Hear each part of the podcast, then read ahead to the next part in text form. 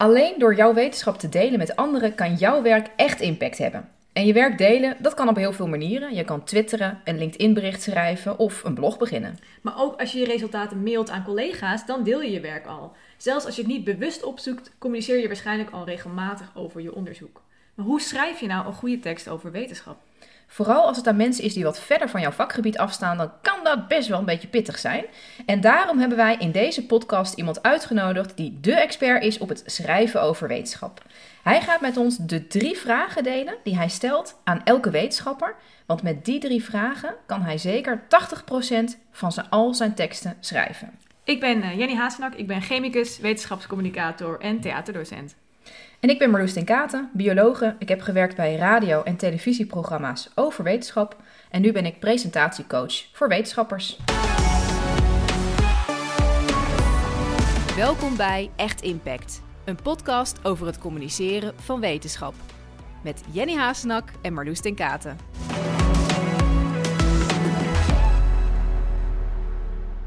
En uh, bij ons aan tafel zit David Redeker. David, leuk. Yes. Ja, en het is uh, eigenlijk uh, het is jouw eigen tafel, want we zitten in jouw huis hier. Ja, dat klopt. Een hele mooie gemarmerde tafel, waar we heel lang naar op zoek zijn geweest. Oh, echt waar. Ja. Dat is goed. En um, we hebben in de hoek van deze kamer ook twee uh, kanariepieten. Ja, het zijn valkparkieten, Fonky en Twinkel. En af en toe we hebben er een doek overheen gegooid, maar af en toe maken die misschien een beetje geluid. Ja, dus als je een beetje rare piepjes hoort in deze uitzending, dan uh, weet je dat het uh, de kanaries zijn. Um, nou, David zal jou even introduceren voor uh, de luisteraars onder ons. Uh, jij studeerde biotechnologie. Daarna heb je een rijke carrière in de wetenschapscommunicatie gecreëerd. Je werkte bij N W O, bij tijdschrift Quest. Je schrijft nu twee dagen per week over sterrenkunde. En als Z Z P'er geef je trainingen in schrijven en storytelling voor wetenschappers. En inmiddels ben je al twintig jaar communicatieadviseur in de wetenschap. Uh, maar wat doet een communicatieadviseur precies? Yes, nou die denkt uh, samen met onderzoekers of beleidsmensen, denkt die na over op welke manier kunnen we het beste communiceren. Heel vaak komen ze bij mij van, kan je een persbericht schrijven? Nou, dat is één manier. Maar je kan ook een evenement organiseren. Of zeggen, we moeten een folder maken. Of we moeten naar het Binnenhof om uh, te gaan protesteren. Of we moeten in de wandelgangen met een paar bepaalde mensen gaan praten. Dat, uh, ja, daar kan je over nadenken als communicatieadviseur. En uh, nou, dat doe ik al twintig jaar lang. Ja, dat is best wel breed. Ja, en daarbij hou ik uh, heel erg van schrijven. Ja, helder. En uh, ja, je zei dat je drie belangrijke vragen hebt die jij stelt waarmee je het merendeel van al jouw teksten al kan schrijven. Wat zijn dan die drie vragen? Nou, dat is de eerste is, wat is je belangrijkste bevinding? De tweede is altijd, kan je daar een voorbeeld van geven? Want vaak is het heel abstract, maar dan vraag ik naar een voorbeeld. En het derde is, ja, wat moeten we ermee? Dat is meer een beetje dat je duiding geeft. En dat kan ook, wat, wat vindt zo'n onderzoeker ervan? Wat, hoe voelt hij je? Maar het kan ook, uh, wat, wat moet de mensheid ermee? Dat zijn eigenlijk de drie en ik herhaal ze heel vaak. Want soms uh, het eerste wat ze zeggen, wat is je belangrijkste bevinding, is niet altijd het allerbelangrijkste. Misschien voor hen wel, maar voor in een persbericht bijvoorbeeld kan het best wel eens wat anders zijn. En om heel even in te gaan op jouw laatste vraag, um, wat moeten we ermee? Wat, uh, die drie dingen die jij net noemt, wat hebben zij daaraan om dat te weten? Wetenschappers die, die willen altijd dat hun mede, hun collega's, uh, ja, de dingen mee willen, mee doen. Bijvoorbeeld als je hebt ontdekt dat er een gas om Jupiter zit en dat dat veel meer uh, zink of uh, uh, metalen aan de onderkant bevat dan aan de bovenkant. Dus voor die, voor die medewetenschappers heel belangrijk. Mm. Maar ze willen het ook, of je wilt het ook graag aan een breder publiek kwijt. Yeah. En uh, dat kan wel eens wat anders zijn dan wat... Uh, wat die wetenschappers onderling. Dus daarom vraag ik dat ook. Zij, zij zeggen dan, ja, het zijn veel meer uh, metalen. Uh, sterrenkundigen noemen alles metalen trouwens. Alleen helium en waterstof niet. Maar goed, veel meer metalen aan de onderkant dan aan de bovenkant. Ja, dan vraag ik, ja, maar wat, wat, wat moeten wij ermee? En dan zeggen ze bijvoorbeeld, nou, ja, dan betekent dat zo'n planeet heel anders is ontstaan dan dat we eigenlijk tot nu toe dachten. Dus het hele zonnestelsel, heel, het hele heelal kan op zijn kop. En dat zijn dan dingen waar de... ja, de gewone mensen of het brede publiek dan best wel wat mee kunnen. Ja, ja. En, en, en voor die wetenschapper zelf dan, die, die dat uitlegt, wat is, um, hoe verbetert dat zijn of haar leven? Uh, ik hoor wel vaak dat ze bijvoorbeeld zelf betere presentaties gaan geven. Ja. Of dat ze zelf beter nadenken. Ik heb ook wel sterrenkundigen... waar ik nu al voor de vijfde of de zesde keer iets mee doe. En die weten nu wat, uh, wat David wil. En die komen dus alleen bij mij als het ook leuk is voor een uh, groter publiek. Ja, je kan gewoon beter inschatten wat andere mensen interessant ja. vinden. Soms helpt het ze ook nog met hun eigen wetenschap wat verder. Omdat ze het zelf wat inzichtelijker maken. Maar het is vooral ook dat ze ja, leukere lezingen kunnen geven. En het op verjaardagsfeestjes en ook in... Ze snappen nu ook beter als ze bijvoorbeeld door een journalist worden gebeld. Die stelt eigenlijk ook dit soort vragen. Dus je sportjournalisten die vragen altijd hoe voelde je je? Er wordt, is een beetje, wordt een beetje lacherig over gedaan. Maar ja, ik vraag dat ook. Van toen je, die, toen je dat voor het eerst ontdekte, dat die uh, gassen in zo, bij zo'n planeet... Hoe voelde je toen? En dan lachen ze een beetje. Maar ja, dat wil je weten. Mensen, ja, als emoties, daar kunnen mensen zich aan uh, relateren. Uh, terwijl, ja, gassen uh, rond een planeet, uh, moeilijk. Ja. Maar als iemand zegt, nou, dat was heel verrassend, dan kunnen de luisteraar kan ook denken van, oh, of de lezer, oh, verrassend. Dat ken ik wel. Ik was laatst ook verrassend met iets heel anders. Ja. Maar dat helpt dus heel erg als je iets van emotie... En ja, oké, okay, het is wetenschap. Je hoeft echt niet, het hoeft er niet van af te druipen van, van de emoties. Maar een klein beetje emotie erin, dat vind ik altijd wel, uh, wel mooi. Ja, ik herken dat wel. Dat, dat, uh, dat, dat daar lacherig over wordt gedaan, maar ook dat het werkt. Het is zoiets menselijks om te relateren aan mensen in hun emotie. Ja. Um, ja, en als je een complete leek bent op het vakgebied, heb je gewoon geen idee... Het geeft letterlijk duiding inderdaad ja. van wat je zegt. Zo van als iemand zegt van... Uh, ja, we hebben een gaswelk gezien om, om Jupiter. Ja, ik zou echt niet weten, is dat dan bijzonder? Of is dat zorgwekkend? Want iets, als iets zorgwekkend is, is dat een totaal andere context... dan uh, als het uh, verrassend bijzonder en spectaculair mooi is of zo. Ja. Dus ik, ik zou als toehoorder die emotie ook nodig hebben... om te snappen van, oké, okay, hoe moet ik dit dan plaatsen? Uh, maar wat ik wel benieuwd naar ben, van jij zegt dus van nou, je hebt al tachtig procent of zo van jouw tekst heb je te pakken met die, met die drie vragen. Dus van nou, wat is weer belangrijkste bevinding, is de eerste vraag. Je tweede vraag is, kun je er een voorbeeld bij geven? En je derde vraag is van, um, wat, wat vond jij ervan? Of wat moeten we ervan vinden? Maar dan vraag ik me af, je hebt dan, als je een wetenschappelijk artikel leest, dan heb je nog um, uh, een beetje achtergrondverhalen, context, aanleiding, materiaal, methode, et cetera, et cetera. Ik kan me voorstellen dat een wetenschapper hier met bloedend hart naar luistert en denkt... hoezo tachtig procent van de tekst? Waar gaat al mijn werk dan heen? Dus hoe neem jij dat dan mee als je bijvoorbeeld een persbericht schrijft? Of ja. neem je dat niet mee? Ja, neem ik wel mee. Maar ik, ik draai het meestal helemaal om. Ze noemen dat ook wel het piramidemodel of het ijsbergmodel. Ik snap dat zelf nooit zo heel erg goed. Want ik zie bij een piramide... Nou, het belangrijkste is het topje, toch? Dat zie je, maar... Ja. Um, ik begin altijd met wat ik het belangrijkst vind en dat wordt de kop. En daarna, uh, voor een persbericht of een nieuwsbericht, doe ik da- wat daarna het belangrijkste is. Dus dat je een beetje weet van, een, vaak herhaal ik dan de kop, maar op een net iets andere manier. En ik vertel wie het gedaan hebben, uh, onderzoekers uit Groningen. En uh, het, soms ook nog wel een beetje hoe, met de nieuwste telescoop uh, in Chili of zo. Dat is heel kort. En uh, in, vaak in, in wat voor blad het komt. Dus in, uh, het komt in het vakblad uh, Nature Astronomy, zoiets. En dan heb je heel kort, journalisten kennen dit wel, dat is dat wie, wat, waar, waarom en hoe. Doe je heel kort in zo'n introotje. En daarna maakt het mij niet zo heel veel meer uit. Dus van zo'n piramide, het is misschien een piramidestructuur met even zo'n kop en een introotje. Daarna is die piramide, dat dat dan helemaal netjes, stap voor stap, laag voor laag. Dat maakt mij niet zoveel meer uit. Als dat die kop goed is en dat intro, dan komt de rest vanzelf. En dan kan je ook nog werken met twee titels. Dus een onderkop en een bovenkop. En uh, dat vind ik altijd het leukst. Daar kan je heel leuk mee spelen. Dan kan je bijvoorbeeld uh, een beetje, ik noem het dan een sexy, uh, aantrekkelijke bovenkop doen. En een wat zakerige, zakelijke, uitleggerige onderkop. Kun, kun je een voorbeeld geven? Wat is een sexy on- bovenkop en een zakelijke onderkop? Een hartslag van zwart gat uh, ontdekt. Vind ik best wel uh, sexy. Dat klinkt wel heel cool, ja. ja. En dan de onderkop zou dan zijn uh, Groningse onderzoekers. Ik ga ook meteen een beetje wat statiger praten. Hè? Groningse onderzoekers analyseren negentien jaar aan uh, gegevens van uh, ver zwart gat. Het is wel interessant, want het, als je een titel bedenkt voor uh, je scriptie bijvoorbeeld, of voor een wetenschappelijk uh, artikel, die titels moeten aan heel veel eisen voldoen. En die zijn ook echt ontzettend lang en super saai. Dus ik kan me voorstellen dat het niet iets natuurlijks is voor wetenschappers om een, met een sexy titel uh, te komen. Ja, en tegelijkertijd als je echt uh, gaat kijken, soms zijn die regels maar een beetje verzonnen. Bijvoorbeeld de universiteit of de vakgroep die wil dat je zo'n saaie titel doet.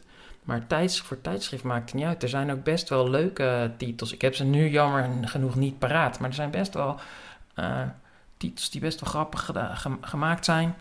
Uh, en die komen ook gewoon in de vakbladen. En uh, ook hele saaie titels.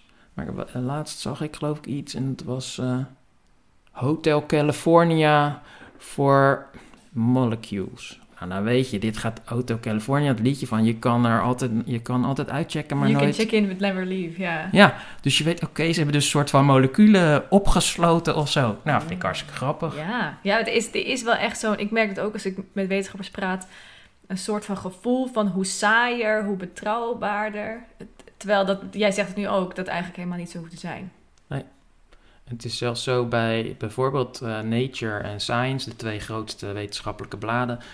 Daar, die zijn ook veel meer dat je je abstract, die, die bovenste stukje, je samenvatting, dat je dat veel nieuwsachtiger al opschrijft. Ze maken wel een soort kopjes, dat je ook iets van je materiaal en methode... Nou ja, ik zei net al, van de nieuwste telescoop of zo. Nou, dan moet je dat in Nature en Science wel ietsjes duidelijker opschrijven. In, in één zinnetje welke telescoop het is en waar die staat... en met welke golflengte je hebt beke- bekeken of zo. Maar die abstracts, die zie ik ook wel dat die uh, steeds ja, flitsender, sexier, nieuwsachtiger uh, worden. Ja, het ligt denk ik ook heel erg aan de doelgroep, hè? Want volgens mij Nature en Science zijn natuurlijk ook echt ja. tijdschriften die nog door meerdere vakwetenschappers ja. gelezen worden. En veel door journalisten ook. Ik heb als, uh, toen ik bij de radio en tv werkte, als iets in Nature of Science kwam, dan dacht je wel, ja. oh, dat is wel interessant. Maar als een Nederlander in Nature of Science komt, dan ja. werd het toch even met extra aandacht bekeken. Ja. Ja, dus het is dan toch wel een pre. Als je, hoe, hoe breder je communiceert eigenlijk, hoe sexier je titel. Mag je dat zo zeggen? Ja, dat kan. Maar, eh, maar ik denk ook wel, ik merk ook wel eens dat, uh, ja, dat gewoon, ook als je heel in een niche uh, zit, kan je, mag je ook best wel een uh, sexy titel doen. Zoals die Hotel California met die moleculen. Dat is best wel een niche. Uh, Dat is gewoon en ook hoe... leuk. Het zijn ook mensen, wetenschappers zijn ook mensen. Dus die vinden ook gewoon leuk, titels leuk. Maar soms durf erg... je het niet. Ik ben het heel erg met je eens hoor. Dat ook, um, uh, het kan zoveel sexier dan je denkt als wetenschapper. Je denkt al snel, oh misschien is dit uh, te veel out of the box. Of is dit uh, te gewaagd. En als je het doet, wordt het toch vaak, het werkt wel. En het wordt ook gewaardeerd. Ja, ja. En hoe vind je nou uh, uh, als wetenschapper zijnde jouw sexy titel? Ja, nou, er zijn een paar dingetjes die heel goed werken. Als ik workshops geef, dan ben je in een groep... en dan uh, doe ik vaak uh, de allitererende titel. Zoals, dat zijn Suske en Wiske titels, zoals de, de Suske en Wiske en de woedende wespen. Of het is de woeste wespen trouwens.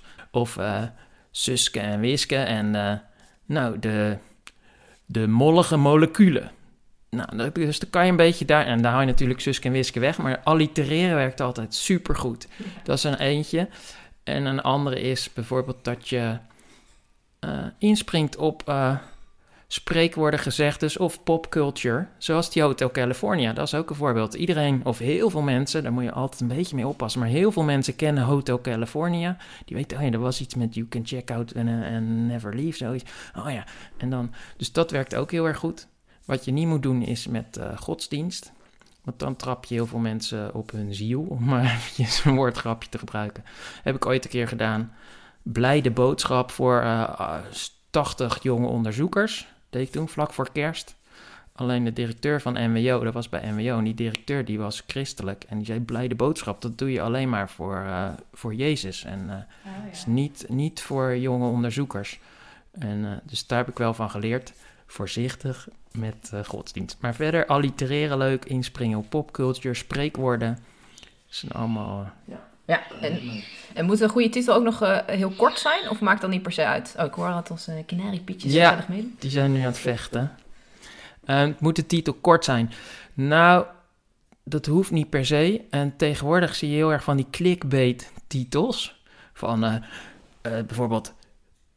de gaswolken rondom Jupiter. En wat er toen gebeurde zal je verbazen. Oh ja, ja, ja. Dat zie je echt heel veel op het internet inderdaad. Ja, ja klopt. Of twaalf dingen die je nog niet wist over de gaswolken rond Jupiter. Ja, zoiets. Dus dat kan wel. Voor nieuwsberichten is het niet echt... Uh, ja, het is een beetje not done. En ik maak persberichten, die zitten daar nog voor. Dus ik stuur ze naar journalisten. En als ik dan te grappig uh, of lollig ga doen...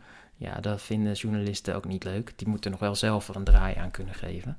Oké, okay. en uh, nou, jouw tweede vraag gaat over een voorbeeld. Hè? Want als je, dus je vraagt in eerste instantie aan mensen van... Well, wat is nou het belangrijkste wat er is gebeurd? Dat komt dan soms pas wat later in het interview... omdat de wetenschapper zich niet altijd zelf realiseert van... maar wat het belangrijkste voor het publiek is...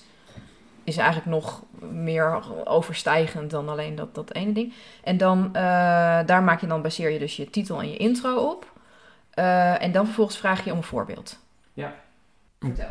Nou, ik deed net ook al een paar keer, hè. Ik was eerst een beetje abstracter gaan praten en toen dacht ik, wacht, ik moet even een voorbeeld geven. Uh, laat ik wat doen met die wolken om Jupiter. Uh, nou, dat, dat doe ik dus heel vaak. En uh, ik heb bijvoorbeeld bij Quest een keer een verhaal geschreven over Greg Venter. Dat is een D N A, noemen ze een D N A-cowboy. Die had het D N A, menselijk genoom in kaart gebracht. En uh, nou, daar... Ik heb hem niet geïnterviewd, maar ik had van alles opgezocht. En wat ik daar grappig vind, is dat hij een uh, boot he- heeft. En uh, die, die boot die heet The Sorcerer. Dat is een soort uh, boosaardige tovenaar. En hij heeft een hondje. En dat, dat hondje heet Darwin. Dat is natuurlijk ook een verwijzing naar uh, D N A en survival of the fittest. En hij voelt zichzelf ook heel erg goed. Dus alleen al door dat een beetje te noemen... van op zijn boot The Sorcerer of met zijn hondje... Uh, Uh, Darwin, kan je al... Uh, ja, dan wordt het gewoon veel leuker. In het begin van dit gesprek zei ik ook al iets over de vogels... dat die Twinkel en Vonkie heten. Dat is toch ook een beetje wat menselijk. Denk je, oh ja, leuk, Twinkel, Vonkie. Ah. Ja, ja, je leert iemand een beetje kennen. Ja. Ik weet ook nog, ik heb een keer een presentatie gehouden over mijn uh, favoriete molecuul. Dat is de Buckyball. En die heb ik ook... Ik heb een vriend gevraagd om hem de drie D-printer voor mij... Dat vertelde ik ook tijdens die presentatie. Dat deed het heel goed. Dat mensen dan zien, oh, maar je bent echt wel serieus ja. hierover. Ja, je bent echt fan, want je hebt hem echt gewoon. Ja. Je hebt een, een hele grote buckybal. Ja. ja, je hebt nu zelf ook een NASA-trui aan bijvoorbeeld. Yes, inderdaad. Dat vind ik grappig. Het, vandaag is officieel ook eigenlijk mijn sterrenkundedag. En nou doen wij niet zoveel met de NASA. Want ik ben van NOVA, de onderzoeksschool voor astronomie. Dat is een Nederlandse onderzoeksschool. Maar af en toe doen we wel dingetjes met NASA... En uh, dat vind ik gewoon leuk, ja. En uh, gebruik je ook voorbeelden om... Uh, want dit, dit is een beetje voorbeelden van... Uh, om, om de, de, de persoon achter de wetenschapper te laten zien. Um, vraag je ook naar voorbeelden om, om dingen... zeg maar een beetje uit het abstracte te halen? Ja. En hoe, hoe doe je dat dan? Nou, om een voorbeeld te geven...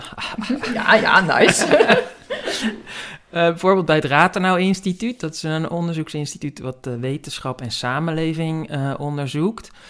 Uh, het is al iets van vijf jaar geleden. Toen hadden we daar een uh, rapport over verzekeraars en wat die allemaal wel niet met jouw data kunnen. Als je bijvoorbeeld een fitnesshorloge uh, hebt of een fitness tracker. Um, en dat bleef allemaal een beetje abstract. En toen hebben wij er een voorbeeld in gezet van Sophie. En Sophie heeft diabetes en uh, elke dag houdt zij er bloedwaardes bij en die uploadt ze naar de cloud en dan kan haar huisarts het zien... maar ook de verzekeraar. En als die ziet dat Sophie heel veel uh, hypo's heeft... of zich slecht gedraagt of uh, veel drinkt... want dat kan je in die, in die gegevens wel terugzien... of weinig beweegt... dan kan zo'n verzekeraar, het gebeurt nog niet... maar die kan dan bijvoorbeeld uh, de premie omhoog gooien. Dus uh, met dat voorbeeld... dat praat gewoon veel makkelijker. Dan, we hebben wel gezien dat bijvoorbeeld dan... Uh, dat, dan kwam het uh, in een Tweede Kamer uh, overleg... En dan zei zo'n Kamerlid van... maar we moeten niet willen wat er met Sophie gebeurde. Want we zetten dan bij... zoals Sophie zijn er veel meer. Dan maak je het weer uh, breder. Want natuurlijk uh, één Sophietje, dat, dat maakt niet uit. Maar het gaat om meer mensen. Dus dan wordt er makkelijker over gepraat...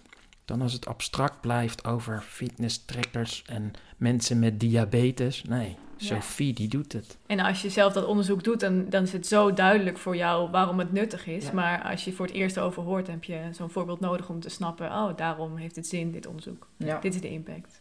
En uh, nou, stel luister even een luisteraar... die dan uh, niet iets uh, medisch doet... maar iets heel fundamenteels of zo. Dus er is niet een Sophie. Misschien een sterrenkundige met een telescoop... Hoe vind je dan, hoe vind je dan een voorbeeld wat je kan gebruiken om duidelijk te maken wat je nou precies doet? Hoe, hoe vind je het goede voorbeeld als wetenschapper? Ja. Nou, een voorbeeld is Ik had een keer een uh, sterrenkundige, waar ik dus vaak mee samenwerk trouwens, want die weet inmiddels wanneer die uh, iets leuks heeft. Maar die gebruikt een supercomputer en dat ding heet de Green Machine. Dat alleen al vind ik leuk. Dat is gewoon een, na- een naam. De naam is mooi. Um, maar toen vroeg ik, ja, maar hoe ziet dat ding er dan uit? Uh, wat is het? En daar bleek een heel bijzonder verhaal achter te zijn. Dat is hun eigen supercomputer. In Leiden, deze onderzoeker, die hebben hun eigen supercomputer.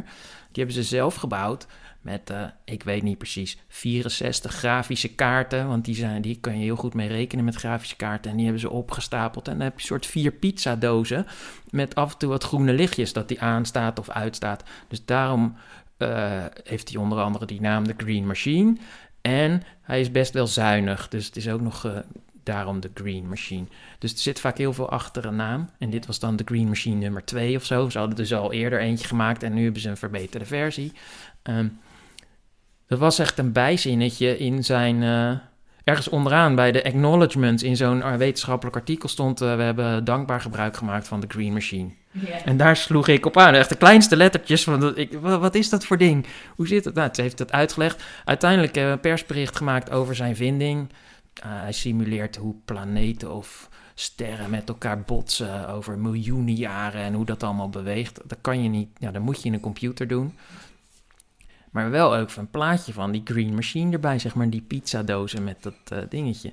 En dan zie je dat dat goed wordt opgepikt. Had jij ook niet een keer zo'n persbericht wat je schreef, uh, was ook iets sterrenkundigs... en er had dan ergens in een voetnoot gestaan met, met dank aan de lokale juwelier. Ja. En dat jij dacht van, wat is dat nou dan? Want daar zat er toch ook een heel verhaal achter? Ja, ja dat, was, uh, dat waren sterrenkundigen, die waren in Chili. En toen gingen ze een nieuw apparaat, ze noemen dat instrument... maar een apparaat achter een telescoop gingen ze daar ophangen. En toen brak er een... Uh, een boutje, een moertje. Ja. En toen denk, dacht ze, ja, wat nu? En toen zijn ze naar het dichtstbijzijnde dorpje, stadje gegaan. Dat is echt nog een uur rijden. Het is zo'n stoffig stadje. En uh, daar doorheen gelopen. En toen kwamen ze uiteindelijk bij een juwelier terecht. En die had allemaal, uh, ja, zo oprollen van die uh, stukken ijzer, stukken uh, zilver, goud. Toen hebben ze gevraagd van... Uh, zouden we misschien een stukje van dat uh, ijzer mogen? Te, want dat was goede dikte. En dan, uh, nou, die juwelier zegt, ja, dat was goed. Dan hebben ze tien centimeter van dat stukje ijzer. En toen konden ze hun apparaat, hun instrument, konden ze toen goed bevestigen. En toen konden ze hun metingen doen. Ja. Maar ik geloof dat het heel vaak dat soort dingen gebeuren in, in onderzoek. Dat mensen een beetje zitten te MacGyveren. Omdat iets kapot gaat of omdat iets anders loopt dan verwacht. Dat je dan, ik heb ook wel eens een meting gedaan dat ik zelf in een hoekje stond zo'n lamp omhoog te houden. Met een soort van zelfgeknutselde lampenkap. Omdat anders het apparaat het niet pakte. Ja. Um, dat gebeurt, dat is heel erg normaal. Zeker als je in het lab werkt. Eigenlijk moet je gewoon dat soort foto's hebben bij zo'n wetenschappelijk artikel. Zo van, zo is het gedaan. Jou in de hoek en ja. De juwelier. Ja. ja, nou, ik herken het ook van toen ik onderzoek moest doen. Maar bij mij ging het niet goed. Ik moest sponsen fotograferen. Stukjes spons op kleine glaasjes. Zoals je die onder een microscoop zou kunnen leggen. Dat deden we niet. Maar we hadden ze vastgebonden op van die glaasjes. Ja. Dan ging ik elke dag ging ik een fotootje maken. En die sponsjes werden iets, elke dag ietsjes groter. Dus ik was helemaal blij. Maar uiteindelijk bleek dat ze al na een paar dagen dood waren. En dat ze zich dus gewoon een beetje aan het uitstrekken waren. En er groeide misschien nog wat schimmel op. Dus dan leek het groter te worden. Dus toen voelde ik me niet... Nou, dat is een van de redenen dat ik... Uh, ook ben gaan schrijven, bijvoorbeeld. Dat je dacht, met de sponsor wordt hem niet. Ik had een heel mooi verslag erover geschreven, maar ja, het was, ging nergens over natuurlijk. Die ja. waren al na een week dood. Maar dat zijn wel, ik, ik denk dat dat wel leuke voorbeelden zijn. Het is juist zo wetenschap eigen om alles wat gefaald is gewoon weg te gooien. Ja. En daar zit vaak wel een leuk verhaal in. Ja, precies. Want dit ging allemaal fout, maar nu hebben we wel gevonden hoe het ja, dat wordt ook heel vaak gezegd over... ja, je moet meer het wetenschappelijke proces laten zien. Dat is echt typisch van die geluiden van, van vandaag de dag. En dit hoort ook heel erg bij het ja. wetenschappelijk proces... zo van hoe, hoe, hoe, je, hoe je nou all strugglend, zeg maar... Uh, tot je resultaat bent gekomen. Ja, misschien kun je gewoon nadenken... wat als je op een, uh, op een feestje iets over je onderzoek zomaar vertelt... Ja. Wat voor dingen zeg je dan? Dan zeg je uh, meestal niet... laat je dan je grafiek zien, zeg maar. Aan nee, kant. Precies. dan is zo'n verhaal van die spons... Vertel jij een sappige anekdote. Ja, dan wil je een sappige anekdote. En, en het grappige is, dan, dan heb je waarschijnlijk ook sneller de aandacht van mensen... om juist ook je wetenschap te vertellen. Dus dat soort verhalen doen het heel, heel leuk. Oké, okay. Nou, dus even kijken hoor. Dus dat is dan uh, wat betreffende voorbeelden. Dus, dus voorbeelden kan eigenlijk dus vrij breed zijn. Het kunnen kleine verhaaltjes zijn. Het kunnen uh, gewoon simpelweg de naam zijn van een apparaat... Uh, of de naam van je boot, in het geval van uh, uh, Greg Venter... Eigenlijk gewoon dingen die een beetje de boel verlevendiger, smeuiger maken, uh, interessanter maken. Heb ik dat zo een beetje ja, goed zo? Ja, hartstikke goed. Um, en dan is jouw derde vraag is dus van wat vind jij ervan? Dus jij als in de wetenschapper en wat moeten we ervan vinden als in wij als maatschappij van jouw bevindingen? Ja. Um, Het is eigenlijk een beetje wat, wat mijn moeder soms zegt als ik haar iets vertel wat ik heb gevonden op internet over wetenschap. Dan kijkt ze me aan en zegt ze... Boeien. Oh ja, zo is dat al. Ja, boeien. Ja. Het is wel je geïnteresseerd hoor, maar niet altijd is het moment om uh, leuke wetenschappelijke feitjes te delen. En dan, dan kom jij met, maar wat we ervan moeten vinden als maatschappij. Ja, precies. Ja, wordt ook wel eens gezegd als so what of ja. uh, en nu. Ja, want ja. Uh, so what als zin van, uh, wat moeten we ermee? Ja, ja. Um, ja dus hoe, hoe pakt dat dan meestal uit? Dus jij vraagt aan zo'n wetenschapper, uh, wat vind je ervan? En, en wat gebeurt er dan in zo'n gesprek? Ja, nou, ik vraag vaak eerst van, wat heb je ontdekt? Dan zegt hij van, nou, uh, dat uh, die en die planeten uh, elkaar uh, tien miljoen jaar geleden uit, uh, uit, de, uit de bocht hebben uh, doen vliegen. Ik zeg, oké, okay, maar hoe heb je dat dan gedaan? Kun je er een voorbeeld van geven? Ja, met die Green Machine. En, uh, ja. Ik zeg, ja, maar wat moeten we er dan mee? Nou, dat is wel een goede vraag, zeggen ze dan vaak, want dan, dit heeft gevolgen voor hoe wij denken over hoe het zonnestelsel is ontstaan. Of als je... Nou, met die, uh, uh, die, ne- die, die gas, gaswolk of dat, dat gas rond uh, Jupiter. Als je dus, nou, als je dan naar andere planeten gaat uh, onderzoek gaat doen waar we niet zoveel van af weten, dan uh, kan je daar dus ook uh, een heleboel mee. Nou, dat zijn dus, ja, dat van die uh, Jupiter is wat meer astronomen onder elkaar. Maar bijvoorbeeld hoe, hoe het zonnestelsel is ontstaan, dat vinden ook gewone mensen wel leuk, die... Uh, ja. Komt het in de leerboeken, wordt het veranderd? Of denk je van, oh, is dat, is dat onze plek hier op aarde? Of we zijn dus eigenlijk maar toevallig uh, hier naartoe gekomen? Of, uh... En uh, waar zet je dat dan in een tekst? Want dus de belangrijkste bevindingen zo... De, de, de eerste vraag, die gebruik je voor je, voor je titel, voor je kop... En dan voor je intro. En dan, dan komen die voorbeelden. En is dit dan iets wat helemaal een beetje aan het einde van zo'n tekst komt? Want dit klinkt eigenlijk wel als iets waar je misschien meteen mee... met de deur in huis kan vallen. Ja, dat is gewoon lastig voor een persbericht. Uh, bijvoorbeeld of een nieuwsbericht heb je maar vierhonderd of vijfhonderd woorden. Dat is maar een A viertje. En daar vind ik heel erg belangrijk de kop en dat intro. En daarna maakt het me niet zoveel uit. Want ik wel, ik, ik zit nu, uh, ja, ik heb jaren mijn persberichten. Zo, dan zit ik wel eens na te kijken hoe pak ik het eigenlijk aan. Je ziet wel een beetje. Vaak begin ik dan daarna met wat uitleg. Ik noem dat de Wikipedia-alinea. Dus dat je iets meer vertelt over... Jupiter of iets meer vertelt. Maar dat hoeft niet per se. Soms doe ik ook meteen van dat was heel erg verrassend of zo. Val ik meteen met de deur naar. Ja. Meestal doe ik Wikipedia. Dan vertel ik een beetje wat over uh, hoe ze het hebben gedaan. Dus met welke telescoop en zo. Dat is het wetenschappelijk proces. Vind ik heel belangrijk. En uh, um, dan heb je nog... Uh, daarna zeg je dan wat vind je ervan? Of wat moeten we ervan vinden? En dan komt uh, de toekomst.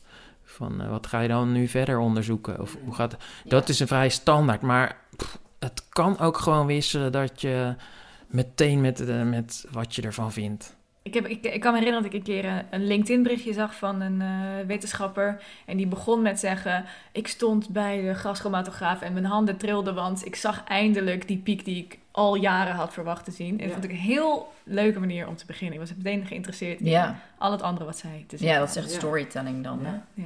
En ik vind wel, wat ik wel grappig vind aan deze drie vragen... want uh, uh, nou, Jenny en ik hebben dan uh, uh, de vorige keer... in de eerste aflevering van deze podcast gehad... over de vijf stappen van een goede intro... als in een verbale presentatie...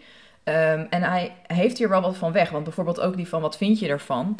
Uh, die zit ook in uh, die tips die wij de vorige keer hebben gegeven. Van uh, ja, je moet wel meteen duidelijk maken aan je publiek. Wat kan je hiermee? Waar, waarom zou je hier überhaupt naar gaan luisteren? Ja, het zijn hele universele dingen. Uh, ja. Waarom mensen iets interessants vinden. Het gaat heel vaak om wat is het op mijn leven voor effect. En zijn er emoties die je kan herkennen in iemand anders. Het is heel basis empathie. Ja, uh, precies. Eigenlijk. Ja, dus dat vind ik wel grappig dat dat dan ook voor het schrijven van een persbericht... waarbij ja. je ook nog eens maar vierhonderd woorden hebt... wat super kort ja. is om een heel wetenschappelijk onderzoek in samen te vatten... dat in die, die, die, die structuur er wel heel veel van weg heeft, ja. die tips. Ja, oké. Okay. Um, en uh, als je nou uh, een, een, een... de hamvraag wil ik zeggen, maar dat is niet de hamtip. De, nou, de gouden, gouden tip. Als je een gouden tip mag geven aan uh, de, de, de wetenschappelijke community die nu luistert... Ja. Uh, nou, laten we zeggen dat ze misschien een LinkedIn-bericht willen schrijven. Met, uh, met een kort stukje tekst. Om mensen te verleiden om hun lange artikel te lezen. En voor de vrienden en familie die toevallig meelezen. Dat ze gewoon even een beetje begrepen waar een onderzoek over gaat. Wat zou dan jouw gouden tip zijn? Wat ze dan kunnen doen in zo'n... Laten we het even voor het LinkedIn-bericht houden. Ja, ik... ik zou meteen met de deur in huis vallen. Dus meteen zeggen wat je hebt ontdekt. Zoals uh, die, de gas rond uh, Jupiter... is heel anders dan we hebben gedacht. En niet pas dat dat op het eind uh, als een aap uit de mouw komt. Maar wat Jenny net zei van die gaschromatograaf... die valt niet meteen met de deur in huis met het resultaat. Die zei, die was alleen het piekje. Dat kan ook. Maar ik ben meer op de nieuwsberichten georiënteerd. En, en, en daarvan weet ik dat je dat gewoon moet doen. Meteen met uh, het nieuws beginnen. En de rest uh, komt dan vanzelf. Ik hou zelf ook daar, zelf hou ik daar ook heel erg van. Ik heb bijvoorbeeld uh, teletext op mijn telefoon zitten. Dat is echt alleen maar puur titeltje en uh, zes regeltjes. En dat, en dat is het. Ik kan me ook voorstellen, er zijn ook mensen die meer van het verhalende houden. En bij LinkedIn heb je ook nog dat je um, kan spelen met... Uh, lees verder, hoe, hoe, het, uh, hoe het verder gaat of zo. Dat je een soort van uh, ja, cliffhangertjes erin kan doen. Ja, ja. Maar voor, voor mij, voor de, met mijn nieuwsberichtenhoofd... ben ik van begin, val meteen met de deur in huis. En dat is voor heel veel wetenschappers eng. Want die zijn gewend om te beginnen bij het begin. Bij, bij Adam en Eva of bij de oerknal of uh, zulke soort dingen. Ja, eigenlijk niet, niet, niet de structuur aanhouden van een wetenschappelijk artikel... wat eerst begint met de context en de achtergrond... en de aanleiding en de hypothese en de materiaalmethode en dan nee. lolop. Eigenlijk gewoon die conclusie, hup, naar voren. Gewoon meteen spoilers. Ja. Meteen spoilen, ja, ja, precies. Meteen spoilen, ja. ja. Oké, okay. ja, top. Dan uh, denk ik dat wij hiermee uh, zo een beetje aan het einde zijn gekomen van, uh, van dit interview. Dus uh, nou ja, als we hem even samenvatten. Ja, misschien wil jij hem samenvatten, David. Oeh. Dus de, de drie vragen waarmee jij uh, tachtig procent van jouw teksten schrijft.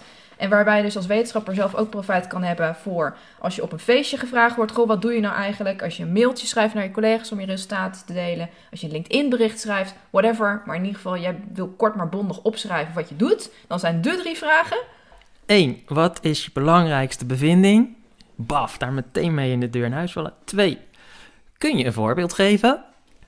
En drie. Wat moeten we daarvan vinden? Wat moeten we daarvan vinden? Ja, top. Nou, hey, dankjewel David Redeker voor het delen van jouw tips. Um, en waar kunnen mensen meer uh, over jou vinden? Stel dat ze een schrijftraining willen bijvoorbeeld. Nou, ja, ik heb twee websites. De ene is david redeker punt n l.